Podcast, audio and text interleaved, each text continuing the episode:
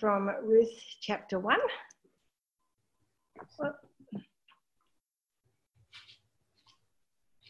Reading from Ruth chapter 1.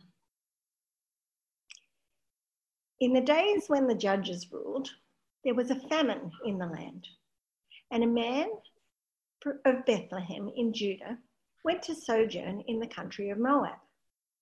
He and his wife and his two sons. The name of the man was Elimelech, and the name of his wife, Naomi. And the names of his two sons were Mahlon and Chilion. They were Ephrathites from Bethlehem in Judah. They went to the country of Moab and remained there. But Elimelech, the husband of Naomi, died, and she was left with her two sons. These took Moabite wives.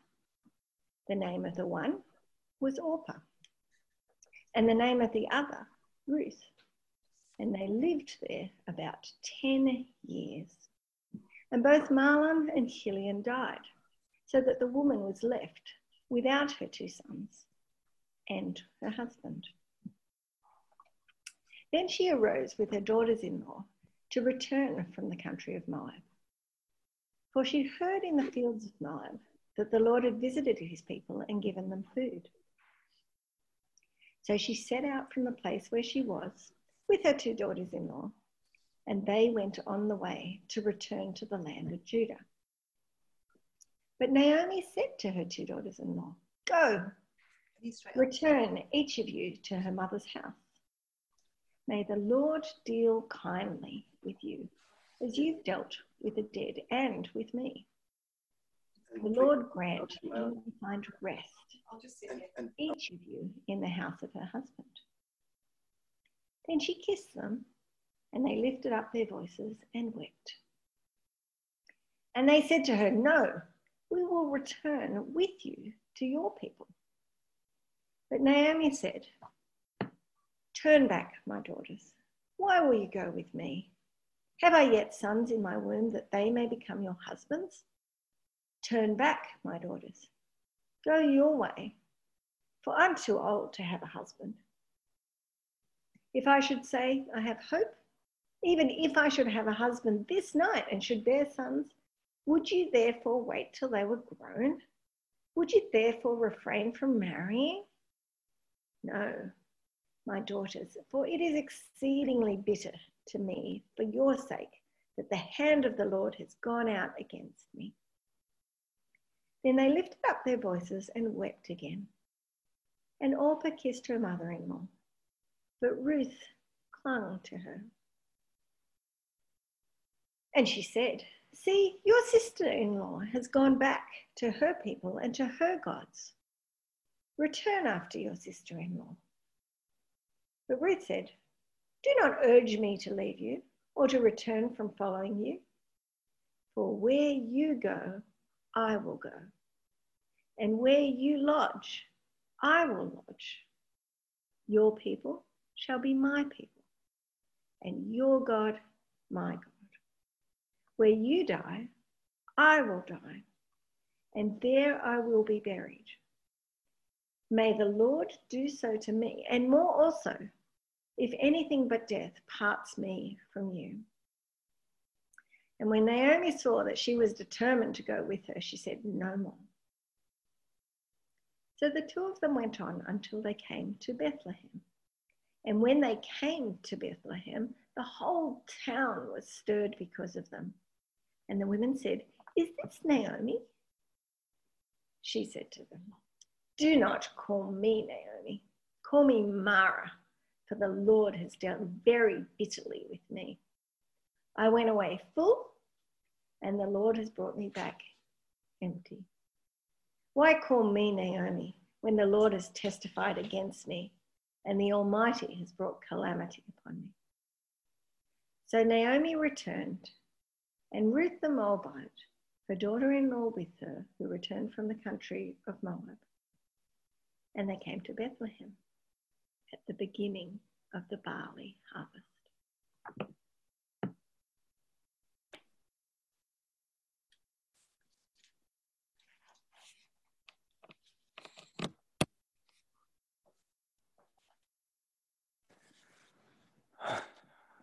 Okay.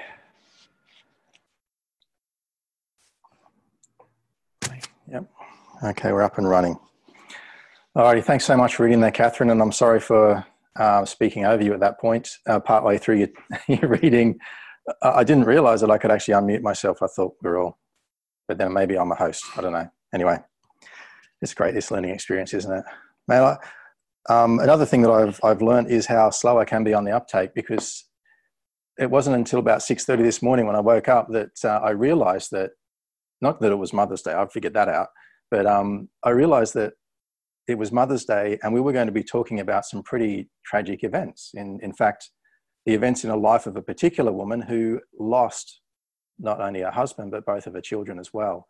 And so, if um, if you know, if on this Mother's Day it does, it seems insensitive to you that we should be talking about these kinds of things, what I'd encourage you to consider is that we didn't actually plan it with that in mind. So it wasn't actually an intentional thing. So under God, this is how it's worked out. And perhaps even in that kind of tragedy, the Bible actually has something to say about the orientation of our lives and, and how we should be living them. And, and so hopefully that'll come out through the, um, through the course of uh, both the, as what you've seen and, and read and also uh, from what I say. Uh, because we are in, we are in, regardless of um, the, the, tragedies we've experienced, we're, we're going through a crisis at the moment and we're in the interesting times, aren't we? Where these, um, the way our life unfolds and the, and the values that we have in life and the, the ways that we actually seek rest, it's, it's all changing. It's, it's all being challenged. And where um, some of the ways that we sought rest in the past, we can't, we can't go to anymore. Um, some, you know, um, well, that, I mean, fulfillment and um, that sense of peace of mind so you can sleep through the night without worries. Uh, you know, the, the, ways that we actually built that around us uh, aren't all there for us now. And so we're actually having to start to think through, well, what is it we're building then? What are we building our lives on? And again, this is a point at which Ruth uh, really enters into our lives and, and, you know, really engages us and challenges us to think these things through. But then, even before we start, what I want to say is those kind of challenges are coming as we enter into Ruth. But I don't want you to enter into Ruth with the, uh, what, how can I describe it? Um, more reader oriented response. Now, when I was young, uh, when I was going through English classes and things like that, we actually had to do reviews of literature and comment on literature.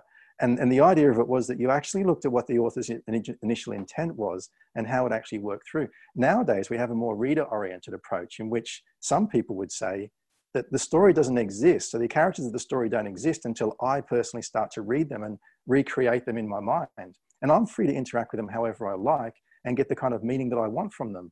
So rather than actually having uh, reviews of literature these days, what we have is people asking questions like, What did you get out of the book? Or who is your favorite character in Little Women, for example, and why? And they expose how we interact with a book. But, they, they, but I, um, I've got to say to you now that the Bible isn't like that. The Bible, um, we are meant to interact with it, don't get me wrong. It does take us on a journey, but we don't set the destination. God does. He knows the place that we need to go, and so He guides us there. And to make sure we, we don't get lost, He actually provides markers along the way. And, uh, and one of these markers is the context. So when we turn to Ruth chapter 1, we read in uh, the very beginning In the days when the judges ruled, there was a famine in the land, and a man of Bethlehem in Judah went to sojourn in the country of Moab, he and his wife and two sons. That's Ruth chapter 1, verse 1. So, what we, what we read straight away from here, if we get this sense of context the judges ruled. It's in the days when the judges ruled. And the judges period was a time of instability and unrest. And I've got that. I don't know if you remember our judges series, but I, uh, we actually had this judges cycle. And I'm hoping that Simon can put it up for you just to remind you of it, refresh you of it. If it's going to be difficult, just send it out in the chat and everyone can have a look at it in their own time. But the judges period was a, was a time of real instability and unrest in, uh, in Israel. And if, even if you just turn the page back to, um, to the very end of the judges period, which is um, literally just over the page, we can read these words In those days, there was no king in Israel. Everyone did what was right in his own eyes. So you've got this sense of instability and unrest that goes right to the very heart of each individual person. Society is fractured into individuals living for themselves. It's a summary of how things were for them back then. So when we read there was famine in the land, one of the things that we can actually start to glean from that is that in that in terms of that judges cycle, which goes God's savior, uh, God sends a savior to rescue his people, and that was um, Joshua initially bringing them into the land. And then we have this time of peace with God, and then from there, uh, the people abandon God and turn to idols. And from there, God punishes them, usually by uh, allowing another nation in to actually conquer them. And, uh, and then they cry out to the Lord, not necessarily in repentance, but they cry to Him for help at least. And then God sends a Savior again. So when we read the word uh, famine, we can start to think that this word famine is more than a bad year. It's a, it means a lengthy period of time with no food, but it, perhaps it means more than that. And the, and the third thing we discover in those verses is that they were in the land. They were in the land. This was meant to be the place of rest. This was meant to be the place of security and plenty. It's almost an oxymoron to start to read these things. In uh, famine in the land. So, yeah, so when we read that, there's a certain response expected of us. The initial readers knew what stage they were in. They were in the punishment stage of that cycle that I just mentioned. And they knew what response was necessary to cry out to God for help, to repent. But instead, Elimelech and Naomi choose to leave. And this point, this, this emphatic point, is brought out in a series of cont- contrasts that are almost emphatic to the point of comic. Uh, have you ever been to a, I'm sure you've been to a puppet show, or perhaps have you been to a pantomime, or is that too British for you? I'm not sure. But if, when you go to those things, what they do is they actually make a point, um, but they make it so emphatically, it's almost, it's almost comical. He's behind you, you know, over there. No, don't do that. And so on. And they, get the audience to participate. And, and I think this is the kind of thing that's happening here. It's such a punchy introduction that just brings to mind uh, so many key things that the Israelites can not just see in the practical realm, but actually can see theologically in the spiritual realm. And they can see the, the conflict that's going on and they can see the craziness of what actually happens. So let's have a look at a couple of those. So, for example, um, origin and destination Bethlehem to Moab. Bethlehem is in the land of, of blessing. Bethlehem is actually the home of King David. Bethlehem means house of bread. In a famine, they're leaving the house of bread. Moab is the opposite. Moab is a land under curse. Curse to the 10th generation for not actually aiding Israel uh, when they were entering into the promised land um, uh, leaving Egypt, exodusing from Egypt and entering into the promised lands. So, why leave the land of blessing for the land of curse? And then we see some contrast in the names and addresses too. Now, let's have a look at this. The family that turns its back on God are Ephrathites. They're from the clan of Ephrathah. Um, and, they, and, that's, and that actually means fruitfulness. Elimelech, the head of this uh, family, God is king.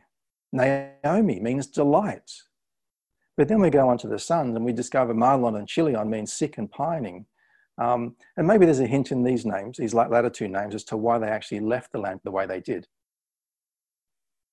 Whatever the reason for the famine, their children were sickly. Wouldn't you leave under those circumstances? But then we actually start to see some more that unfolds in the story, and, and we see, see it in the, in the um, emphasis of drama at this point. And, and we see the way that they leave. Even their departure unfolds dramatically. In verse 1, we read, uh, they went to sojourn. That's a kind of a temporary affair, isn't it? It means you go and, you know, you, you go and visit a place, but you're not actually counting yourself as part of that. You're just going for a trip and you, and you fully intend to come back at some point. Then in verse 2, they remained. And that kind of gives you a sense that they're starting to change allegiance here. And then in verse 4, they lived. There's a change of identity that comes with living in a land. For, um, you know, Joe and I can tell you about this. When I went to England, I went to England on a British passport that I got through my parents. And my accent started to change. You know, over the course of 10 uh, to 15 years that I've been there, my accent started to change. I started to sound more British and and so it got to the point where you could barely you know could barely tell that I was from Australia. There was just that little hint. And the same thing things happening to Joe now. She doesn't realize it probably, but it is. She's starting to become more Aussie. And starting to feel more Aussie and starting to think about going back to England as less like going home and more like visiting friends and relatives. They lived there for 10 years, and that represents the change of allegiance that happened here. So, alongside this um, gradual departure, there's actually a dramatic unfolding of emptying. Did you notice that? The tragedy begins with the story of Elimelech, Elimelech and his wife Naomi, and they have, you know, they have the two boys, and, and off they go to find food. But then, boom, in verse 3, Naomi, um, Elimelech dies. And when he dies, Naomi, Naomi is described as being left with her two sons. And then in verse 5, two verses later, Naomi is described as left without her two sons and her husband. Naomi's life, or that all that she does, or that she perceives it as, is being is like a container that's just being poured out. And now it's empty. That's a lot of tragedy in a few short verses. And Naomi is broken by it. Without her men means she's a, cast adrift from her Israelite heritage. She is alone in a man's world, without protection. And even as we read it, it is a story of tragedy, but it's a story of expected tragedy. Everyone who knew this story and passed it on would have felt this, because in this story, two perspectives collide. One, the practical, and the other is the spiritual. It's that rubber hits the road theology of life, where the, the choices that we struggle with all, um, every day, when we're pushed to choose which one gives. When one comes under strain, how do we go with our, um, how we balance the two? Practically, if we look at these, this family, they needed food. The country was in a state of political and social unrest. The most common form of um, famine or lack of food in Israel at the time was the oppression of the, um, of the countries that had come in and captured, um, captured them. And we see that in the story of Gideon, who is driven to such extremes that he does the foolish thing of trying to thresh his grain underground. You need wind for that. And he tries to thresh his grain underground to try and avoid it being stolen from him by their oppressors. So practically, they needed food. The country was in unrest. The children weren't strong. And spiritually, they were part of a nation, a, a generation in a nation that had rebelled against God. And they didn't respond with repentance. They went into voluntary exile. And when they did, they suffered and died. Now, it's worth saying at this point that we don't live in the time of the judges. In the time of the judges, God brought his people to the land to experience his rest. His, um, his rest and his blessing was tied very strongly to the physical um, presence and occupation of the lands. But for us, we come to Christ. One of the things he described himself as the Lord of the Sabbath, the Lord of rest. One thing, one thing he, he also does is he, he tells us to come to him for rest. And so for us, we don't go to the land, we come to Christ. Jesus is our rest.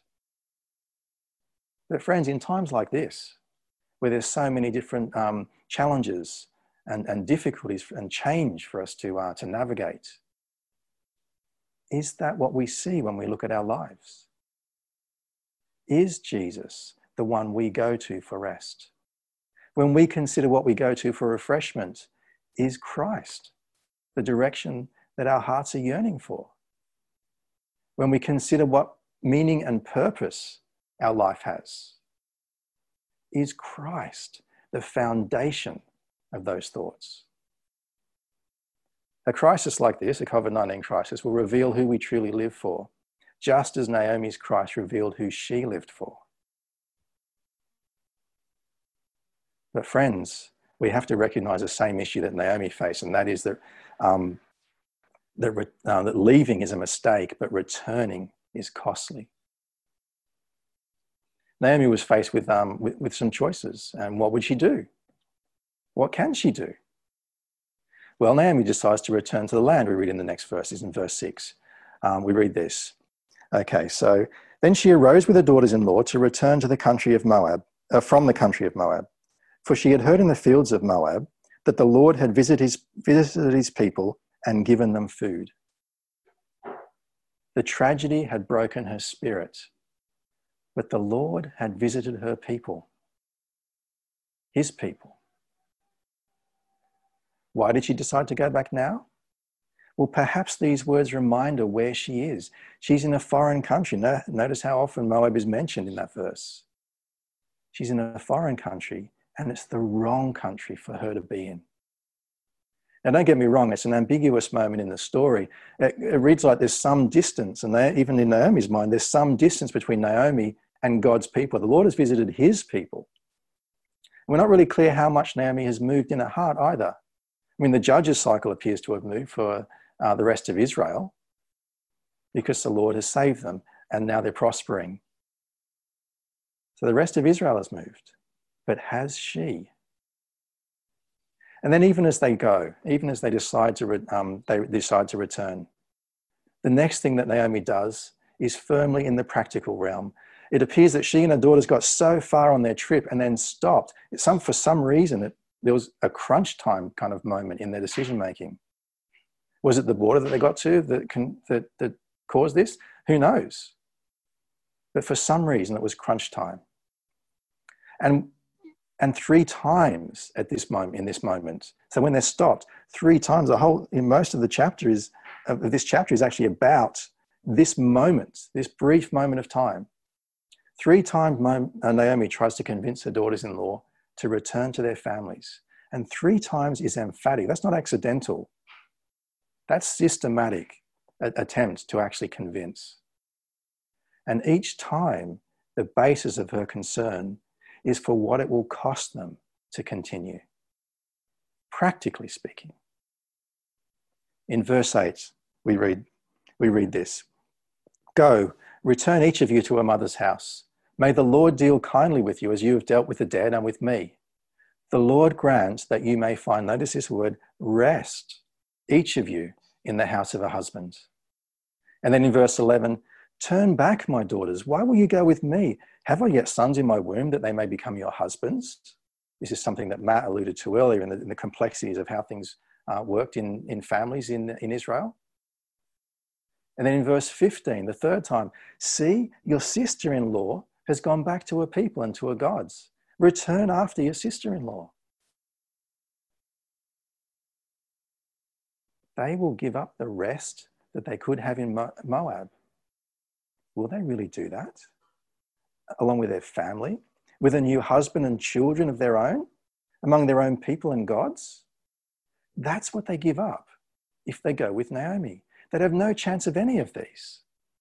A Moabitess in Israel would never find acceptance, let alone a husband.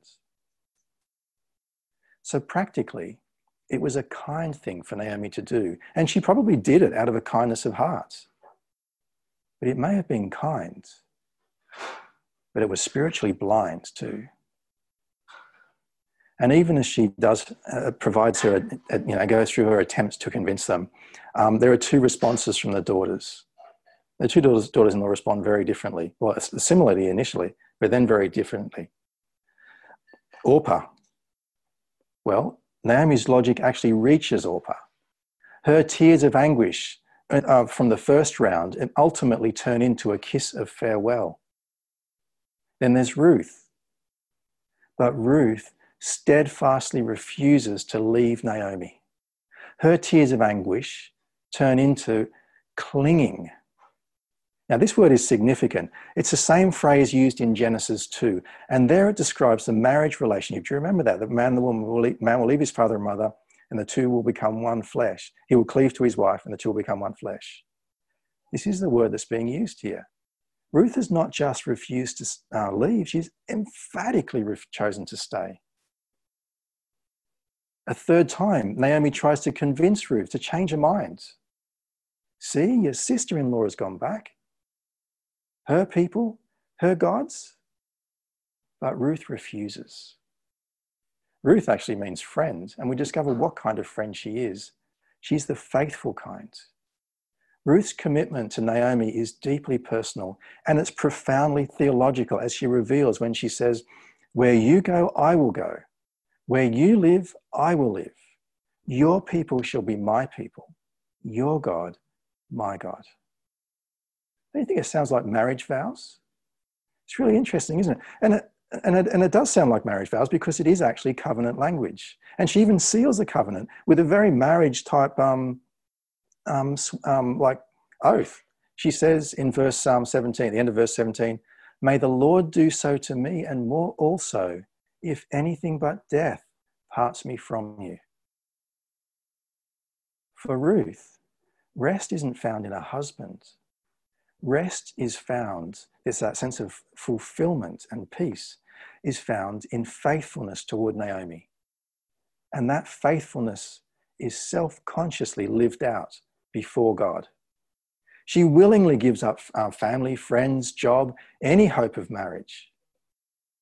She willingly empties herself. That's a costly path to walk. Then finally, we get to the end section where they continue their journey and actually arrive in Bethlehem. And we read these words in verse 19. So the two of them went on until they came to Bethlehem. And when they came to Bethlehem, the whole town was stirred because of them. And the women said, Is this Naomi? Is this Naomi? What I want to suggest to you at, the, at this particular point is that it's something that maybe Naomi doesn't quite realize, and that is that returning is an act of God's grace. The fact that she has been brought back into the land is an act of God's grace that perhaps she doesn't realize yet in her pain, but it is. And, and, and, the, and the reality is that all that Naomi can actually see and, and, um, and contemplate is the calamity that she's experienced. And she says that. Um, you know, when they say, Is this Naomi? You know, it really isn't the Naomi that's left, is it, after all that she's been through? But in her brokenness, we need to understand that while she sees some, some things clearly, she doesn't see everything clearly. She said to them, Do not call me Naomi, call me Mara. Or you could read, Do not call me delight or delightful, call me miserable or bitter. See, Naomi sum, goes on to sum up her life in two ways. Firstly, from the perspective of how the Lord has treated her. And secondly, from the perspective of how her life has actually turned out. Look at how she describes how the Lord has treated her. The Lord has dealt bitterly with me, she says in these verses. So we're looking at verse 19 to the end. The Lord has dealt bitterly with me. The Lord has testified against me. The Lord has brought calamity on me. Reality is that the Lord has not given Naomi what she wanted. He's allowed the treasured contents of her life to be poured out. Interestingly, to be poured out of, to the point of reaching the emptiness that Ruth chose in order to go with her. That's what God did in, in Naomi's mind. This is how God's dealing with her. And then she looks at it from the perspective of how her life has turned out. Naomi says, I went away full, and the Lord has returned me empty, or brought me back. It's the same word there, that return word a word that actually appears 12 times in this section in different forms.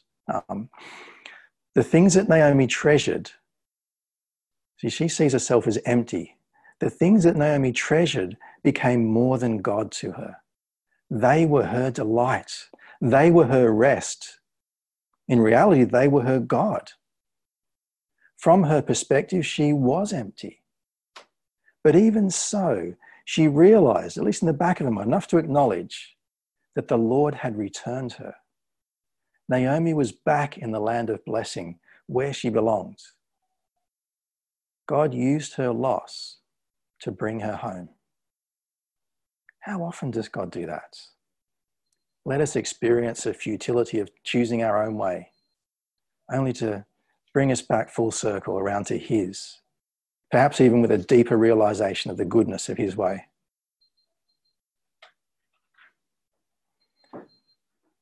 Naomi sees the calamity.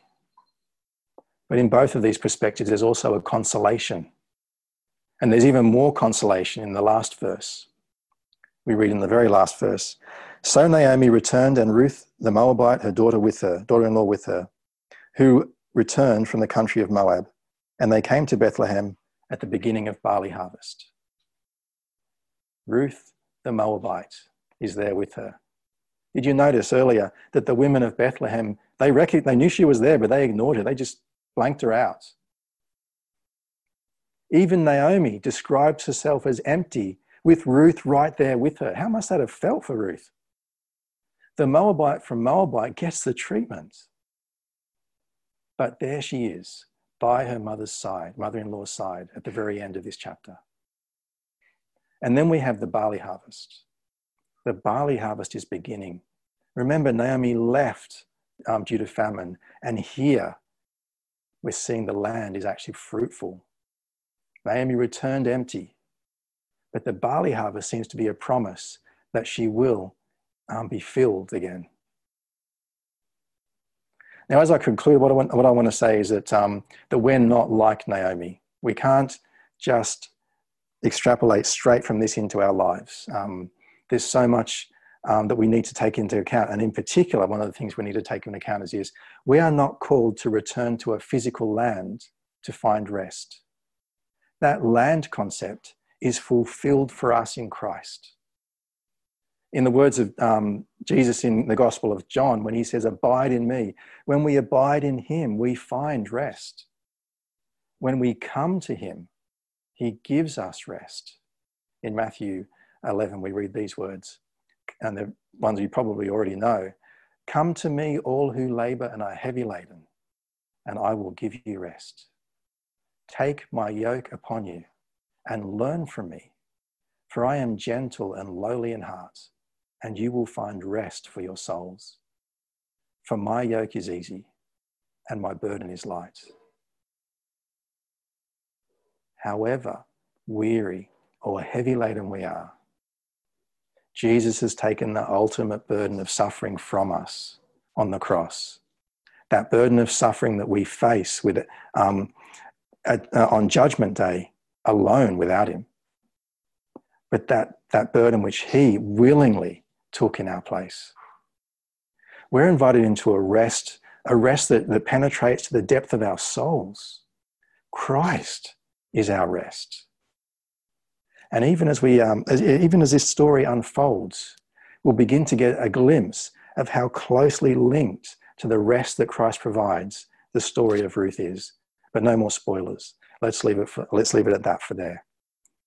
Thanks, guys.